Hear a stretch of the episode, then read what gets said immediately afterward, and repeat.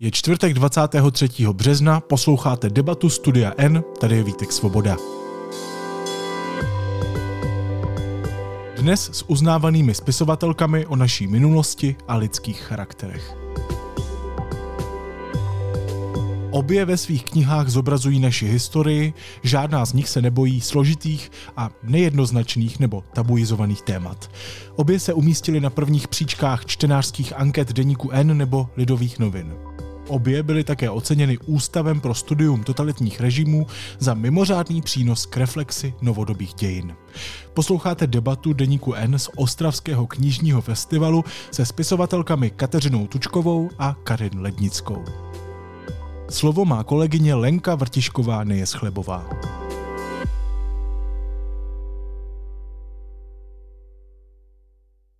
Dobrý den, eh, já vás tady vítám na stage Deníku N eh, na eh, knižním festivalu v Ostravě. Mám velkou radost, že je vás tady tolik, ale vlastně se tomu vůbec nedivím, protože dnešní debata, ta, která za chvilku začne, nebo právě teď začíná po našich otázkách, o kterých se bude hovořit, začíná debata s dvěma superstars české literatury, s Karin Lednickou a Kateřinou Tučkovou. A... Dobrý den, hezké odpoledne. Proto vás je tady tolik, to je jasné a je to fajn. A já jenom stručně řeknu, eh, proč eh, jsou zrovna tyhle dvě dámy na, na stage deníku N. Krom jiného, krom spousty jiných ocenění za svou práci, za své knížky, získali loni první místo obě. První místo v anketě knihy roku deníku N, tak eh, proto je tady taky můžeme mít. Po letech, kdy, začala, kdy sama vydávala knížky, Karin Lednická, tak začala sama psát. A vlastně to spustila jedna taková věc. Byla to, Karin chtěla napsat povídku o tom, jak čtyřproudá dálnice rozdělila kostel od Hřbitova, ale místo jedné povídky z toho byla velká, nebo románová série, jejíž třetí díl snad píšete. je, to, je to v procesu. Ano, je to v procesu a ten začátek byl přesně takový, jak jste popsala. No. Takže kromě ale šikmého kostela ještě vydala loni knížku Životice o pozapomenuté tragédii eh, tady zdejšího regionu. A Katka Tučková u ní taky vlastně hrála roli na začátku trošku náhoda, když se přestěhovala do Brna kvůli studiu a přestěhovala se do brněnského Bronxu a tam zjistila, že to je přesně to místo, ze kterého vlastně začalo vyhnání tamních brněnských Němců eh, po válce a kteří vlastně byli vyhnáni pochodem vstříc smrti. A to zahájilo vlastně tvoji, eh, tvoji psací, eh, psací éru, protože si vydala první román Vyhnání Gerty Schnirsch. A já se vás chci zeptat, přemýšleli jste někdy nad tím, nad nějakou jako paralelním vývojem, kdyby se tyhle ty dvě náhody ve, vašich životě, ve vašem životě nestaly? Takže kdyby se nestalo to, že jsem se přistěhovala do míst, odkud ten pochod eh, byl veden, no já si myslím, že bych asi psala, ale možná bych třeba psala něco úplně jiného, ale tady tahle ta skutečnost, to, že jsem se opravdu ocitla v ústředí příběhu, který měl být zapomenutý, který jsem docela dlouho vlastně e, jako vypátrávala. Pamětníci o tom nechtěli mluvit, moc zápisů o tom nebylo, takže než jsem vlastně to dala dokupy, tak jsem to žila v tom místě a viděla jsem, že tam jsou prostě, že to je strašně divné místo, že ty stopy nějaké události, kterou jsem teprve postupně odhalovala, tam nějak jako trčí ve vzduchu. To místo Brněnský Bronx, to je takové místo, kterému se dobrý nebo takový slušný Brňan spíš vyhýbá, tak ehm, je to taková vyloučená lokalita, přestože je to přímo u centra Brna. Takže to, že jsem to tam žila, určitě eh, jako udělalo velký obrat v mém osobním životě, který vedl k tomu prostě sepsat eh, román. Kdybych se přestěhovala na nějaké klidné, krásné místo do slušné čtvrti, kde se nikdy nic nestalo, všichni jsou tam spokojení, na hřištích si hrají děti a nic tam neděje, tak bych asi psala, ale kdo ví co. A myslíš, že bys psala, jo? Nebylo to spouštěč vůbec jako uh, Ne, to psaní? nutkání jsem měla vlastně vždycky, ne úplně jako ambice velké literární, protože jsem si dlouho nevěřila, ale psala jsem denník od devíti let si vlastně dodnes píšu, teď spíš občasník, ale jako tu potřebu jakoby něco formulovat písemně jsem měla vlastně vždycky, nějaké drobné literární pokusy jsem dělala, ale teprve vlastně během univerzity v, v kurzech tvůrčího psaní, které jsme měli jako volitelný předmět na, na češtině, tak jsem si tak eh, jako ujasnila, že by to mohlo být eh, pro i cizí oči, takže jsem se tak jako odvážila pak něco někam posílat. No. Jasně. A Karin, eh, vy někdy přemýšlíte nad tím, co by bylo, kdyby jste tehdy na to místo nešla, na to místo, které vás tak pohltilo, že vlastně vám změnilo život v podstatě? Já jsem to měla trošku jinak než Katka ten začátek, protože já jsem na tom místě byla předtím xkrát, tisíckrát. Mě to tam e, nějak lákalo a hlavně jsem kolem toho projížděla, protože e, já jsem se tam nepřistěhovala, já jsem tam projížděla mnohokrát z různých důvodů po té silnici, ale e, v té době, kdy jsem opravdu psala povídky a ten důvod byl takový, že jednak jsem asi neměla ambici dávat číst někomu jinému než přátelům. A jedna z těch povídek právě jsem si říkala, že by mohla být právě o tom místě, protože to je symbol dálnice, která odřízla hřbitov od kostela, že? A když jsem tam přišla, tak jsem úplně čirou náhodou potkala uh, svou první pamětnici, uh, která z hodou okolností byla uh, vnučkou Románové, Barky a Ludvíka a povyprávěla mi vlastně příběh toho... Bratranec a sestřenice, že? Vlastně a, oni... No, uh, ano, při, uh, vyprávěla mi vlastně příběh toho papežského dispenzu a já jsem na ní valila oči a odešla jsem si sednout pod kaštan na druhou stranu a po půl hodině jsem od toho, kašta, od toho kaštanu odcházela s rozhodnutím, že tohle není na povídku, tohle bude na něco víc. Takže žena, která neměla vůbec žádné ambice, aby, aby její uh, cokoliv napíše někdo četl, tak momentálně je dokonce na, na titulu knižního festivalu a vyprodává prostě knihkupectví. E, jakou vlastně vůbec obecně roli hraje náhoda ve vašem psaní? E, necháváte některé věci náhodě, nebo to spíš máte, snažíte se mít svoje psaní hodně pod kontrolou a víte, odkud tam kam jdete, anebo do toho občas vstoupí něco, co nečekáte? Začne třeba teď Karin zase, prosím. Uh já nevím, jestli náhoda existuje nebo neexistuje, já se nad tím taky někdy zamýšlím, ale uh, já jsem uh, typ autora, který má raději věci pod kontrolou, už protože píšu to, co píšu a vlastně stavím na reálných historických událostech, tak uh, si nemůžu fabulovat, jak se mi zachce. Vlastně je to taková chvíle za odměnu, kdy můžu fabulovat. A, a nevím, vlastně já nevím, teď nad tím usilovně přemýšlím a zakoktala jsem se. No vlastně ten hnací motor, pardon, já jsem si potřebovala urovnat myšlenky, už jsem si je srovnala. Eh, ten eh, hnací motor bylo to, že najednou jsem začala eh, s rostoucí intenzitou si uvědomovat, kolik je toho nevyřčeného a kolik toho mělo být vyřčeného. A když jsem se seznamovala s dalšími a dalšími pamětníky, tak jsem se dostávala do pozice, kdy mi říkají, a tohle jsme nikdy nikomu neřekli, protože jsme se báli. A pak z těch šuplíků a skříní začali vytahovat dokumenty a kroniky a fotografie, které nikdy nikdo neviděl, protože uh, neměli tu potřebu nebo odvahu je vytahovat. A pak Byla... už ten hnací motor byl někde úplně jinde.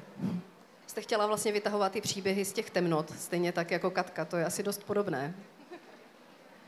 Uh, Katko, nebo, chtěla jste, pardon, ještě jste chtěla k tomu doříct něco? Ne, já si myslím, že my s Katkou děláme v určitém ohledu velmi podobnou práci, si myslím. No. Vytahujeme, nevím, jestli s temnot, ale vytahujeme. Ze zapomnění určitě, že to je takové pojítko. Tak se mě právě před chvílí ptali, jestli spolu často vystupujeme. Já jsem říkala, že to je naše podruhé, že? a že asi budeme ale čím dál častěji, na což se těším teda. Protože témat máme opravdu hodně společných. No. Domluveno, je to obohacující i si o tom povídat. No. Katko, jenom ještě, abych nezapomněla na to svou otázku s tou náhodou. Eh, kdyby, kdyby měla nějakou odpověď, vlastně jak, jak tobě do toho psaní promlouvá náhoda? No já mám většinou jako vím, odkud kam se chci dostat, že nějak jakoby zhruba tu kostru toho příběhu mám promyšlenou už během těch, ehm, těch prací rešeršních a tí, tom, tomu, nebo upřesňuje se to během rešerší a během rozhovorů s pamětníky, ale náhoda hraje potom jako velkou roli v tom, jakým způsobem, kudy ty cestičky osudů těch postav, které jsou sice inspirované něčím, co jsem slyšela, četla nebo s čím jsem se setkala, ale pořád jsou to literární postavy, takže potom rozhoduje třeba eh, i to, kde dojde k nějakému, jakoby v té, té textové, na té textové lajně k nějakému střetu a to mě od, od, odhodí tu postavu někam jinam, jo, tak a k tomu tam jako jakási náhoda existuje a někdy jsem sama překvapená, jak se mi ty postavy vlastně vyprofilují a jak sami oni ovlivňují to směřování třeba druhé postavy. Jo. Že, že se to vlastně ožívají vlastně Ožívají. opravdu. Tím, jak jakoby je víc propisuju, jak ten charakter je jasnější, tak pak, pak najednou mě překvapí něco, co jsem si myslela, že by měli jako k nějakému konfliktu dojít, ale oni toho vlastně nejsou schopni, protože jejich charakter se při tom psaní vyvinul někam jinam. Tak brání, je, se, brání se udělat to, co jsi vymyslela. No, někdy. brání se přesně. A nebo udělají něco, co si říkám, no tak to je fantastický, to v pr- pr- prvotním nějakým plánu nebylo, ale fakt to funguje a dá se na tom dál stavět a tak si to vlastně žije ten příběh pak jako eh, nekontrolovaně trochu jinak. Ale vždycky zase směřuje k tomu jako poselství, který se snažím vlastně tou knihou nějak, mm, nějak jako mm, čtenářovi předestřít, nějaký ten názor, který já jsem si utvořila během těch rešerší. A pak vděčím ještě za náhody typu jako takovým nevinným rozhovorům, kde se dozvím například věc, jako že lžeš jak žítkovská bohyně a já cože, cože? První zmínka o bohyních a přivedlo mě to vlastně k práci, které jsem se věnovala tři roky intenzivně a vznikla z toho knížka. Tak to jsem vlastně taky jako na základě takové náhody, kamarád mi to takhle jako řekl, jsem se dozvěděla něco Taky o dobrý. žítkovských bohyních. No, takže náhody jsou dobrá věc. No. Eh, Jak jsme to zmínili, vy vlastně vytahujete ty polozapomenuté nebo zapomenuté příběhy, eh, trošku témata, která byla možná až jako zakopaná pod koberec někdy, schválně zapomenutá. Jsou to, je to trošku demitizace, trošku napravování různých křiv minulosti a tak. Což se sebou, ale zároveň nese to, že vy vlastně trošku jako kopete do vosích hnízd, čeříte bílé vody. Eh, Každá trošku jinak, ale vlastně se to, mm, myslím si, že součástí toho, co vy vlastně děláte, musí být i to, že určitě čelíte spoustě konfliktních situací. Eh, Třeba u Karin mě teď napadá, když jsem četla Životice, tak eh, přeci jenom i ta, ten vlastně mýtus o partizánech, o, o tom, jaký to byli kladní hrdinové, úžasní a v té životické tragédii se hráli takovou až trošku jako rozplizlou roli, bych skoro řekla. A mm, samozřejmě taky česko-německo-polský konflikt tady vlastně, mm, který, který otvíráte. Katka, to samé teď eh, kolem určitě někteří mm, radikální katolíci nebo konzervativní katolíci se, taky, se jim to také možná nelíbí. Jak, jak s tímhle pracujete? Jak tomu čelíte? A jestli máte nějaký i konkrétní příklad třeba teďka z poslední doby, kdy jste se dostali kvůli svým knihám do nějaké takové situace, ostřejší debaty a tak? Třeba Katkou začne.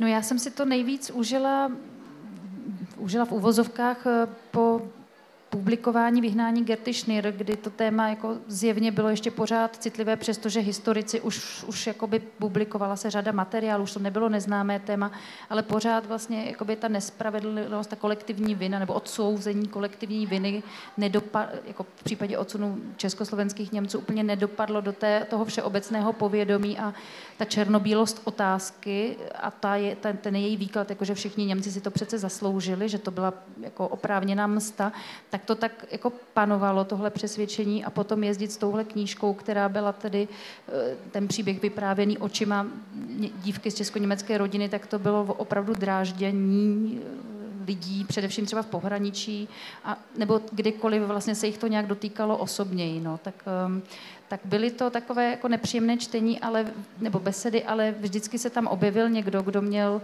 vzpomínku, která byla nějaká jiná. Jo? Někdo, kdo měl část rodiny, která byla odsunutá, která, někdo, kdo znal nějaké antifašisty, někdo, komu zmizeli spolužáci německého vlastně jazyka a, a říkali jako příběhy, které byly taky dramatický, taky traumatizující a vlastně se to tím tam vždycky v tom publiku nějak eh, to téma rozestřelo do Jako, více podob a že podpořili ten, tvůj, podpořili ten tvůj pohled a vlastně se necítila tam sama proti, proti No, tomu no, no, jako, že to jako fungovalo opravdu jako kolektivní terapie, jo? že to, když tam někdo vystoupil přímo s tím odsudkem, jak si dovolujete psát o takovéhle věci, teď vlastně podívejte, co tady za těch šest let války udělali, proč vlastně jako je omlouváte. A já začala vysvětlovat, tedy já neomlouvám je všechny, já omlouvám jako ty třísky, které odlétly při tom štípání lesa, že jo? jsou tady lidské příběhy lidí, kteří se neprovinili. No a potom prostě se vlastně postavil zase někdo, kdo podal jako jiný příklad násilí třeba na Němcích, ono toho nebylo málo, takže najednou to prostě fungovalo jako kolektivní terapie a z obou stran názorových prostě padaly příběhy a nějak se to vyventilovalo. A to musím ještě říct, že za těch, nevím, teď už kolik to je, roku 2009 ta knížka vyšla, takže za tu dobu to taky mělo velký jako pokrok. Ze začátku to opravdu bylo dráždivé téma, ale už se o tom vlastně mluvilo a medializovalo se téma natolik, že teď jako to problém není. Vlastně málo kdy mě někdy jako osočí někdo a jako nepochopí vlastně, co jsem tím chtěla říct, že teď už to opravdu konfliktní a třaskavé není. A cítíš svou vlastní zásluhu? Připouštíš si to? No to, jako, je to teda takový hloupý říkat. Ale, ale jo. No především teda v tom Brně, protože tam došlo vlastně k tomu oficiální, té oficiální omluvě ústy primátora a tomu, nejen já, tam řada lidí vlastně na to poukazovala, lidí z kulturních kruhů, a tam tedy tím, že došlo k takovému oficiálnímu postoji, jo, zaujmutí postoje a, a, a omluvy jako všem obětem, které jako tady během toho, těch divokých odsunů zahynuli, tak to bylo velký gesto a viděla jsem, že to asi jako ta knížka, ta Gerta Schnir v tom sehrála nějakou roli, tak to mě heřeje než dám příležitost Karin, tak jenom ještě právě ten, já jsem zmínila vlastně m, mm, trochu ty katolíky, e, protože v Bílé vodě vlastně i svými názory v tom, co tam řešíš, v tom, že by e, se katolíci vlastně měli nějak reformovat i stran třeba žen a tak, tak v tomhle ohledu taky jako zažíváš nějaký e, problémy, ozvali se, nebo, nebo myslíš, že vlastně to tolik ty vody, bílé vody nezčeřilo? No já jsem si myslela, že to taky jako bude asi nějak jako konfliktní, ale ku podivu přichází 99% mailů nebo nějakých reakcí, které vlastně potvrzují to, co je v té knize formulováno, jako že svěcení žen na katolické kněze tady má svoje zastánce a zastánkyně a že mnoha ženám připadá jejich role v katolické církvi neuspokojivá. A, takže já vlastně jako zažívám víc pod podpůrných mailů a reakcí, než nějakých jako nadávek. Tak taky jsou samozřejmě, ale někdy jsou třeba formulovány tak, že mám pocit, že to třeba na Facebooku ve zprávách formuluje někdo, kdo by se prostě chtěl hádat s kýmkoliv a vyjadřovat se negativně k čemukoliv, takže jako tomu třeba ne, nepřikládám velkou váhu, ale spíš přichází jako, příjem, jako příjemné překvapení, že přichází pozitivní reakce. Tak to je dobře. Eh, Karin, jak to s tím, s tím čeřením vod a kopáním do bosých hnízd máte vy? Vy to máte asi ostrý, předpokládám. No já mám hlavně uh, deseti nebo kolika letou časovou ztrátu za katkou, takže já si myslím, že vlastně to, co před chvíli zaznělo, to, že teď už to téma uh, odsunu uh, živelného uh, po 10-15 letech se stává uh, mnohem běžnějším, než to bylo v začátku, tak já doufám, že to budeme kopírovat. Nicméně mám tu časovou ztrátu. Eh, a je pravda, že když jsem se pouštěla do práce nejenom na životicích, ale i na šikmém kostele, tak uh, bylo poměrně dost lidí, kteří mi říkali, ať to nedělám. Že to bude peklo a že budu litovat a já nevím, co všechno. A uh, já jsem teprve později pochopila, uh, před čím mě vlastně varovali, protože já jsem tušila, že asi bude nějaké povídání kolem toho, ale netušila jsem, že to nabere takovou to razanci. A je pravda, že po životicích teda to skočilo z krajského přeboru do první ligy. A e, to jsem se tady nestačila divit. E, a e, vlastně já kdybych to měla, nebo byste se nadechovala k otázce, Lenko? No jenom právě, abyste to, jestli byste to mohla nějak jako trošku popsat, tak abychom to mohli vlastně uchopit a pochopit. Uh, jde vlastně o to, že v životicích, já nevím, nakolik, omlouvám se všem, kteří jsou s tím příběhem obeznámeni a budu jim tady říkat něco, co už dávno vědí, Eh, ale vlastně jde o to, že eh, partizánský útok, který byl po dlouhé dekády vydáván jako hrdinský čin odboje, tak nebyl tak docela hrdinský čin odboje, byla to naprosto nepřipravená, neúplně vydařená akce, která vyústila nejenom v tu vraždu 630 lidí, o kterých se většinou mluví, ale ten počet obětí přesahuje stovku celkový, který byl důsledkem tady tohoto činu. A co je druhá věc, tím, že eh, teď jsem našla článek z roku 1947, eh, jehož titulek zní Nedopustíme, aby byli partizáni jakkoliv trestáni. A to je vlastně leitmotiv toho, co se dělo potom. A když chcete někoho, kdo něco udělal, co nebylo tak docela správné, vyzvednout na piedestal, tak obvykle kvůli tomu musíte někoho obětovat a někoho zhanit. A když ten někdo potom nese takové důsledky, jako že skončí naprosto nespravedlivě buď mrtev, anebo v táboře PTP, tak si myslím, že to je téma, které stojí za otevření. A na druhou stranu je to téma, které všem těm, eh, řekněme, zastáncům toho mýtu, bych až řekla, samozřejmě šlape na kuří oko. Protože 50 let eh, to je dlouhá doba a změna názoru je nesmírně obtížná disciplína.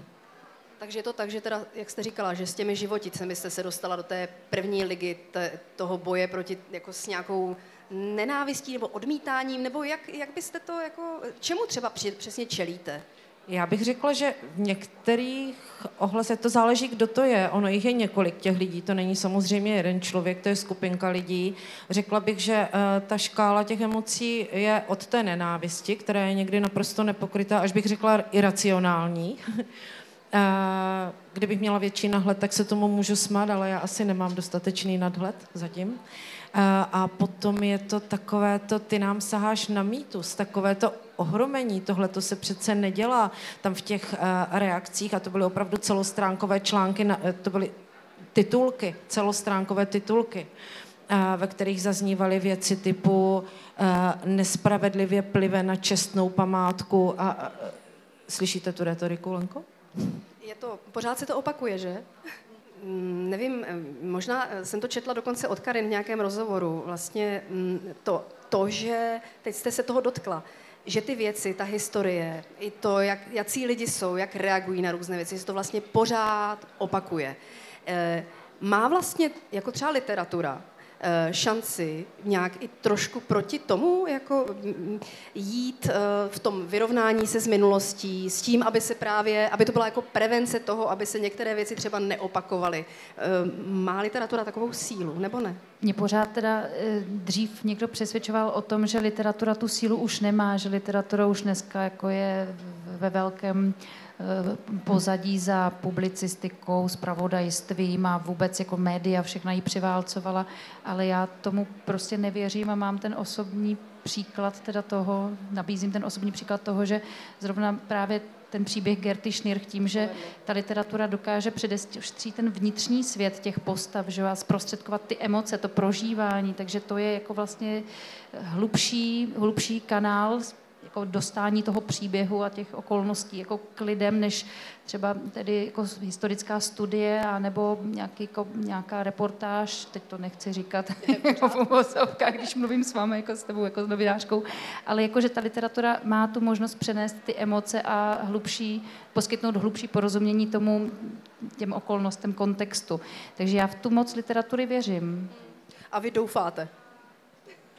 Ne, já v té osobní rovině už jsem docela přesvědčená, mm-hmm. protože uh, vidím to z ohlasu čtenářů, nebo čtu to v nich, uh, že se třeba od díky těm knihám dozvěděli něco, co se vlastně v rodině stalo, proč dědeček, babička spolu dlouhé léta nemluvili, nebo proč docházelo k nějakým rodinným konfliktům, nebo uh, čemukoliv, že vlastně lépe rozumí tomu uh, principu, na jakém fungovalo to nebo ono. Eh, dokonce dochází k situacím, ze kterých mě naprosto mrazí, protože mi třeba píše někdo a řekne, já jsem díky vám zjistil, že děda jen tak neumřel, ale zemřel v koncentráku, protože i tohle může být rodinné tabu. A to jsou fakt mrazivé zkušenosti, takže i kdyby jenom v jedné rodině někdo zjistil, že někdo zemřel v koncentračním táboře a neběžnou smrti, tak já si myslím, mě to dává smysl teda. Takže ne, to, že jste předtím mluvila o tom, že jste deset let kat, za Katkou, tak už i, už i vy sama teda vidíte, že vlastně i ta literatura tu sílu na tu změnu má. Eh, to ano. Já jsem uh, o těch deseti letech spoždění za Katkou mluvila uh, v odkazu na to, že ještě nedošlo k takové té celospol... Ono, ono se to děje, ale ty procesy si asi žádají čas. Já nemůžu přijít a říct, tak teď jsem napsala knížku, takže dávám tomu rok nebo dva, jo, a potom bych prosila, aby se to vrátilo k normálu a všichni to reflektovali. Já, jako to by bylo hezký, ale já se obávám, že takhle to nefunguje. No. Takže zatím spíš na té mikroúrovni třeba těch jednotlivých příběhů rodin, ano. lidí, kteří vám říkají svou zkušenost. Ano, ale pro mě je to nesmírně cenné, protože já se vlastně dotýkám něčeho, já nevím, mě eh, na tom začátku, jak jsem seděla pod tím stromem eh, a říkala jsem si, co teď budu dělat, eh, tak mě nenapadlo, že se budu dotýkat takovýchhle věcí a já se přiznám, nevím, jak to má Katka, ale mě to někdy až, nevím, jestli leká je to správné slovo, ale zasko, zaskakává. já nevím, jak to máš ty? Já hlavně jako jsem tím většinou zaskočena nějak sama a pohlcuje mě to téma a potom vlastně jako míň přemýšlím o tom, jak to, jaký dopad to bude mít na lidi. Samozřejmě, že chci, aby tu knihu si potom někdo přečetl, aby jako se taky vztáhnul k tématu, které mě tak pohlcuje, ale pro mě je úplně klíčový to, že to vzbuzuje ty emoce ve mně a že na to prostě nemůžu přestat myslet, že cítím jakousi tedy uh, prostor pro mě, že se stala nějaká křivda, něco bylo uděláno špatně, myslíme si o tom něco černobílého, je potřeba to prostě rozšťournout. A tenhle pocit mě hrozně vede. A zdává se mi o tom, otravuju tím všechny svoje blízké a známé a tak, ale prostě mě to jako ne, nepouští, no, jakousi, jako vášeň pro ten, pro ten příběh cítím a, a to je pro mě úplně klíčový. A pak jsem strašně šťastná, když to teda vlastně přeskočí tahle ta jiskra, a fakt se něco stane i na straně těch čtenářů. Eh, vy jste vlastně, Karin, eh, když jsme se bavili, trošku připravovali na ten rozhovor spolu, eh, tak jste zmínila vlastně paralelní regionální dějiny. To, že my jsme se teďka bavili, my jsme se teď bavili o tom, že vlastně zatím budujete to nějaké to porozumění nebo to prozření na té, na té mikroúrovni, ale e, vy sama možná i máte trošku ambici k tomu, aby si jako porozuměli vlastně, že, že Čechama nebo Českou republikou nebo českými zeměmi proběhly i naše společné dějiny, vlastně všude vypadají trochu jinak. A to je téma, které e, vím, že teď je pro vás jako velmi osobní. Pojďme se u něj chvilku zastavit. Protože vy jste právě tou zástupkyní tady toho regionu Sleského, kde se to hodně mlelo a kde je to hodně složité a my z Prahy možná vůbec nedozíráme, co to vlastně znamená. No, teď jsme zrovna na Moravě. Do Slezska bychom museli jít kousek pěšky. Já se strašně omlouvám. Ale ne, my jsme komplikovaní, pardon, to byl úvod do tématu. ne, výborně, dostala jsem to. Z... ne, ale máte, a... ne, máte, máte pravdu, ono to Slesko bývá mnohdy opomíjeno a má to taky jakési důvody a byla to čísi snaha, která bohužel vyšla. Eh, takže eh, já to, o čem jsem mluvila v zákulisí, jenom abych to ozřejmila, já jsem byla minulý týden 25. února na přednášce eh, profesorů eh, Stehlíka a Gromana eh, k 25. vítěznému únoru. A jak jsem je tam tak poslouchala, bylo to nesmírně zajímavé, tak vlastně první věta, kterou jsem jim potom po skončení té přednášky řekla, že bychom mohli založit uh, nový podcast, který by se jmenoval Paralelní dějiny, že já bych to říkala za nás.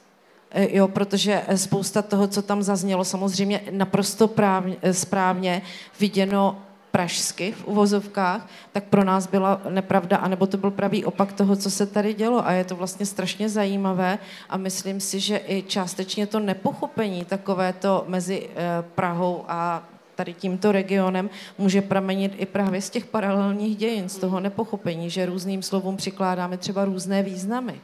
Slovům? Eh, I slovům, která popisují nějaké, nějaké jevy, protože... Máte třeba příklad? Uh, příklad. Uh, dejme tomu, eh, paní profesorka tam říkala jako zdůvodnění toho, proč bylo jakési nastolení v té poválečné době, tak bylo takové to vzývání všeslovanství.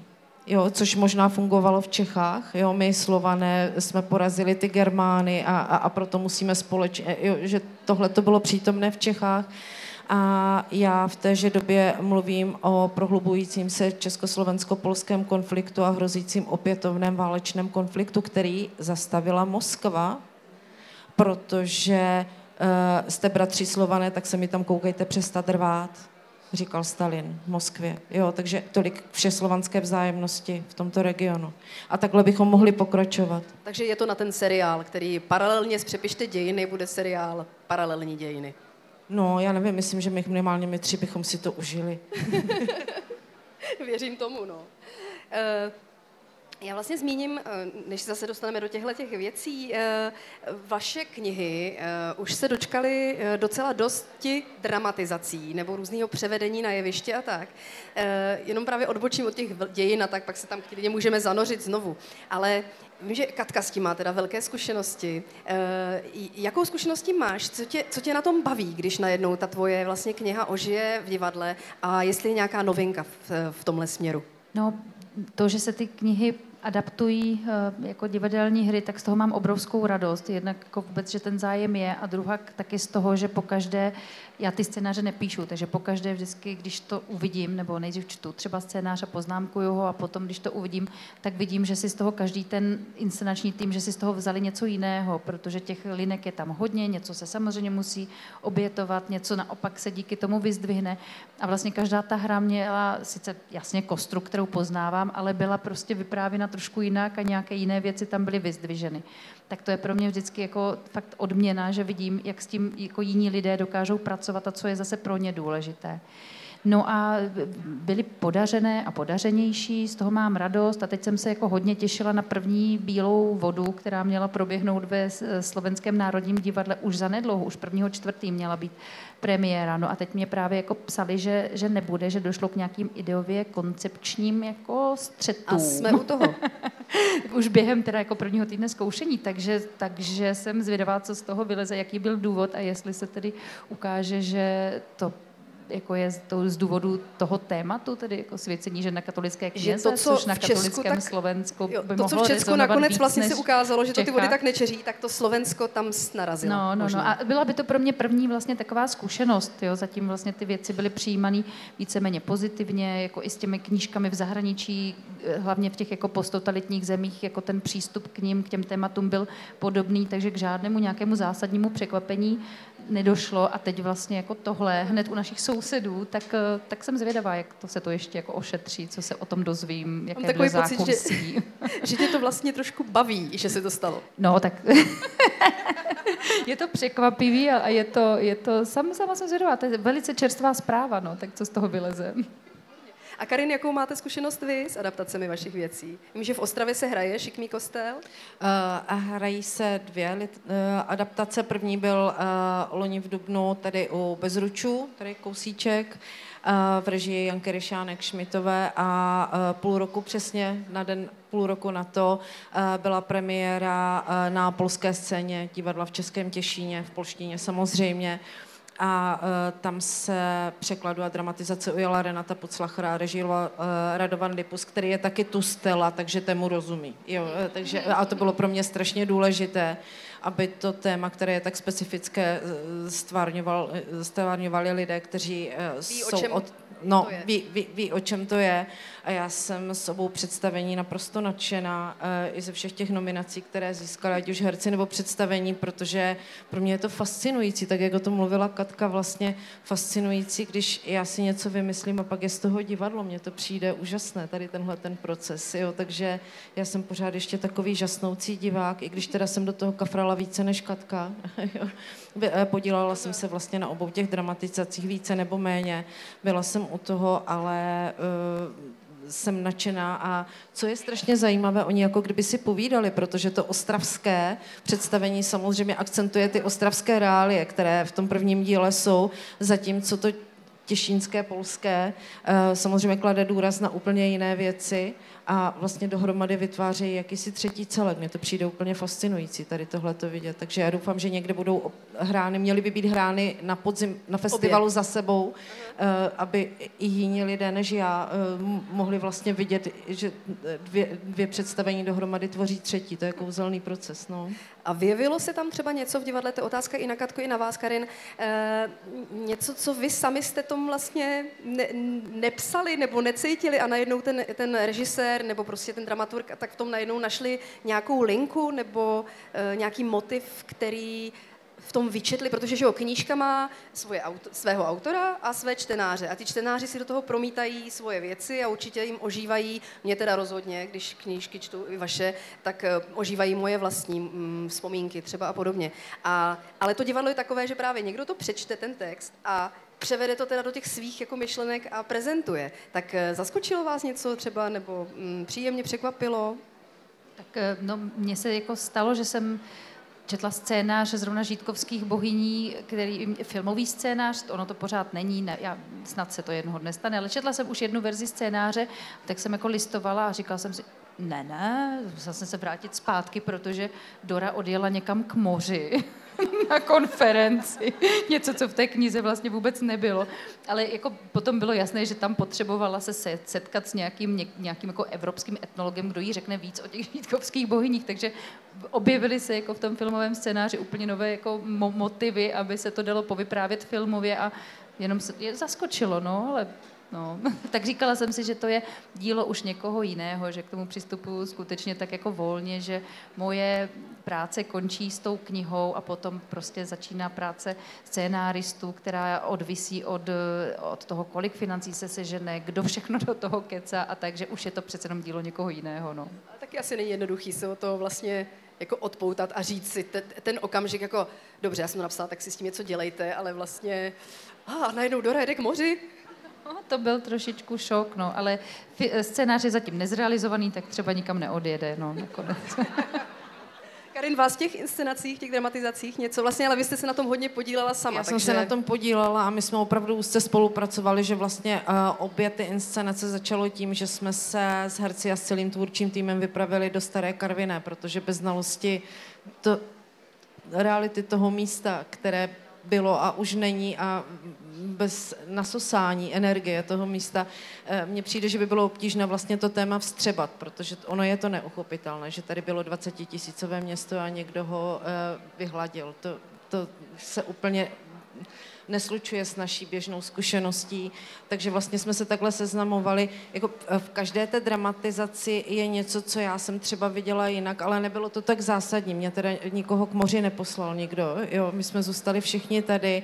Byly tam okamžiky, kdy jsem třeba říkala, hele, tohle to podle mě by tam asi nemuselo úplně takhle být, protože to není úplně dobře podle mě, ale nebyly to banality, byly to třeba zase ty paralelní uh, paralelní dějiny, kde já jsem říkala, tohle by se tady fakt nestalo a tímhle tím lidi strašně namíchnem, protože tohle je špatně. Takže spíše to byly takovéhle drobné připomínky, ale podílela jsem se na tom, takže jich nebylo mnoho. Eh, vy jste teď řekla, nedovedeme si představit to, že třeba zmizelo 20 tisícové město. Já teď přemýšlím dost nad tím, vlastně kam se vaše knížky eh, posouvají v, v možnosti, jak je číst v souvislosti s válkou na Ukrajině. Že vlastně spousta těch témat, které vy máte v těch knížkách, tak pro nás mm, byly možná trošku vzdálené a najednou se jich jako dotýkáme. Je to, je to strašně blízko, vidíme v přímém přenosu opravdu jako krutou, hroznou válku. Eh, jak vy sami toto vnímáte, že, že právě i to, co píšete, najednou dostává trošku jako jiný apel třeba? Karin se nadechuje. Ne, ona se vydýchává. tak se vydechněte a do toho. Ne, protože uh, mně se to stává poměrně dost často, nevím, jestli je to dílem náhody, uh, takové ty paralely, jak to píšu, tak vždycky se děje něco, co souzní s tím, co píšu, nebo je to možná zvýšenou vnímavostí mne samé, ale to, proč jsem teď se vydýchávala, bylo, protože mi úplně živě naskočila vzpomínka, když jsem psala vlastně dopady akce Lebensborn, nikoli takových těch farem, uh, ale toho skutečného Lebensbornu, toho kradení dětí, unášení dětí, desetitisíce dětí unesených eh, a opakovaně podrobovaným rasovým testům a, a tak dále a tak dále. Všechny to je to, ty, co teď Rusové dělají Ukrajincům. Všechny ty vagóny plné dětí odstavených, protože už eh, byla potřeba lokomotiva někde jinde a venku bylo minus 20, takže vlastně vyřešený problém a tímhle tím já jsem se teď prohrabávala a paralelně s tím samozřejmě víme, co se děje na Ukrajině, že já ne, teda netvrdím, že tam někde stojí vagony eh, v mrazu uprostřed pole, ale víme, co se děje a vlastně je to pořád dokola. I ten princip je stejný. Vlastně a já jsem, a ta repatriace těch dětí byla nesmírně obtížná, zejména z polských území, jako bavíme se tady o dvoustech tisících ukradených dětí. Z nich drtivá většina se nikdy nevrátila domů. Jo, takže Eh, třeba tady v tomhle se to dotýká, těch paralel bych našla víc. Takže vám to jako vlastně mm, prohlubuje i nějakou bolest při tom psaní, právě tyhle ty jako paralely. No, samozřejmě, když si uvědomujete, že něco píšete a ono se to právě teď děje někde jinde, o 70, nevím kolik roku později, eh, tak eh, je to těžké, ale na druhou stranu zase si to můžete přebrat, takže eh, to té práci dodává další smysl. To je to, co občas dostávám otázku. A jaký to má smysl se takhle pořád babrat v té historii? Opravdu Třeba takhle tenhle. se ptají? Takhle se ptají lidé? Jako, jaký to má smysl? Uh, uh, ano, ano. Mě nikdy Kat... nenapadlo. No vás ne, proto to teď tady říkám, ale Katka taky udělala souhlasné gesto. Asi taky už dostala otázku, jaký smysl má babrace v historii, nebo něco podobného, ne? Tolikrát úplně ne. To pokud padne tahle ta otázka, tak už rovnou přijde eh, hned jako obvinění, že tu historii dezinterpretuju. Takže jakmile jako zazní tahle, tahle, tahle ta věta, tak už jakoby no. jede eh, vlastně jako nesouhlas, že takhle to přeci nebylo a tak. No. Ti, kteří se ptají jako pozitivně, tak se, by se ptali pozitivně, tak se v pozitivním jako smyslu, tak už vlastně, tak vlastně nemají úplně důvod se ptát, protože jsme na té jedné vlně a chápeme, proč jako to ten smysl má. No. A co udělala ta válka s, tv, s tv, vlastně s vnímáním tvých, tvýho vlastního psaní? Úplně jako zpětně jsem si jako ne, neurovnávala myšlenky ohledně toho, co by se dalo, kde by se našla nalézt paralela. Mě jako válka jako každého z nás strašně zaskočila a měla jsem pocit, že bych měla něco dělat tím, co umím, čili psát, že bych nebo měla kontaktovat ukrajinské kolegy, je tam nakladatelství, které vydalo moje knížky, že bych měla něco intenzivně dělat, ale byla jsem vyloženě paralizovaná, že jsem na to nedokázala nijak tím, co umím jako reagovat. Jo? Že vlastně v řadě lidí to třeba vyvolalo mm, myšlenky a, a, nějak evokovalo nějaká témata, že psali. A já jsem vlastně byla schopna napsat jenom jednu věc eh, pro český rozhlas o bombardování Mariupolské porodnice, což proběhlo prostě několik týdnů poté, co jsem sama porodila dceru a to byla teda jako bolest, kterou jsem vyloženě cítila a přišlo mě to tak strašně jako obtížný, že i já jsem se s tím musela srovnat vlastně napsáním toho textu, který je věnovaný jedné z těch žen, kterou jsme znali všichni. Možná si pamatujeme na tu fotografii, kde vynášejí ženu ve vysokém stupni těhotenství, která to bombardování ani ona, ani to dítě nepřežilo, tak to mi nešlo z hlavy strašně dlouho, ale jinak vlastně jsem úplně jako němá, že k tomu fakt nedokážu nic říct, jak potřebuju tu delší dobu, jak se potřebuju v těch věcech pohrabat, jak si potřebuju ty lidi vyslechnout a tak a pak si to promýšlet, tak vlastně jsem nebyla za celý ten rok jako schopna jinak než touhle jednou věcí reagovat. No ale samozřejmě tam spousta paralel, které se dají nacházet jako v každém válečném konfliktu. Prostě příběhy lidskosti pozitivní, anebo příběhy křivt a bezpráví negativní, tak, tak, tak svičné body bychom určitě našli. A právě cítím tu intenzitu, že to víc vlastně člověk eh, tím vlastně kdy, když víme, že se to děje, tak najednou, jako kdyby se ty příběhy jednotlivý člověka daleko víc dotýkají, protože si možná to vede víc představit. No, no vy vůbec vlastně svoje hrdinky stavíte velice často do velmi extrémních, těžkých, obtížných situací. Mě by vlastně zajímalo, jestli to, když píšete, když ty hrdinky do těch situací stavíte a nějak, oni to nějak řeší a staví se k tomu, jestli vám e, osobně třeba to nějak pomáhá se jako srovnat s tím, co bych v takové situaci dělala. Unesla bych to, e, nutí vás to přemýšlet o tom, co byste v takových situacích, těch opravdu těžkých dělali vy? Tak třeba Karin začne. Děkuju. Nejenom nutí, já tam musím být s nimi, jo. takže v podstatě zžít se uh, při psaní s nějakou postavou, která se chová podobně, jako bych se v té situaci chovala já, uh, tak je, neříkám snazší, pro mě je teda, já to obrátím, já to vlast, uh, pro mě je mnohem obtížnější vžít se já nevím, do uh, ultranacionalisty. To, mi, to, je, to je teda pro mě, pro mě mnohem obtížnější úkol, ale ano, abych se vrátila k tomu, eh, samozřejmě, že si u toho člověk, nebo teda já minimálně si u toho tříbím myšlenky a říkám si, ale kdybych byla v takové situaci, jako chovala bych se taky takhle, uh, já nevím, hloupě třeba, protože ty hrdinky se občas chovají hloupě, uh, a já se podezřívám z toho, že třeba někdy bych v takové situaci se taky nezachovala úplně moudře. Takže i, i, jako vlastně projektuju si sama sebe do těch situací a někdy je to i úplně obráceně, to se přiznám, že si to napíšu podle sebe, vytvářím si alter ego, občas se mi to stává, no, ale neřeknu kde. Škoda. Eh, Katko? No, já se s tím teda úplně stotožňuju, taky vlastně jako si, si skrze ty hrdinky prožívám vlastně tu jejich, ten, ten jejich příběh, ten jejich osud a, a říkám si, jak bych reagovala já, já, jestli bych třeba byla schopna někoho odsuzovat, jestli bych měla dostatek odvahy, tak jako někteří z, z těch postav měli. Ehm, jo, kladu si ty otázky, prožívám to s nima a a nacházím si pro ně a pro ty momenty jako předobrazy v tom, co se stalo, takže, takže to tak jako zkoumám, prožívám, dlouho se tím zaobírám a snad je to v tom taky nějak vidět, no, snad to tak jako jde předat prostě tu, tím příběhem, tím popsáním dál k těm čtenářům. Děkuji Karin Lednické, Kateřině Tučkové, že tady byli a odpovídali na otázky. Já vás moc zdravím, eh, i za deník N, mějte se krásně, nashledanou.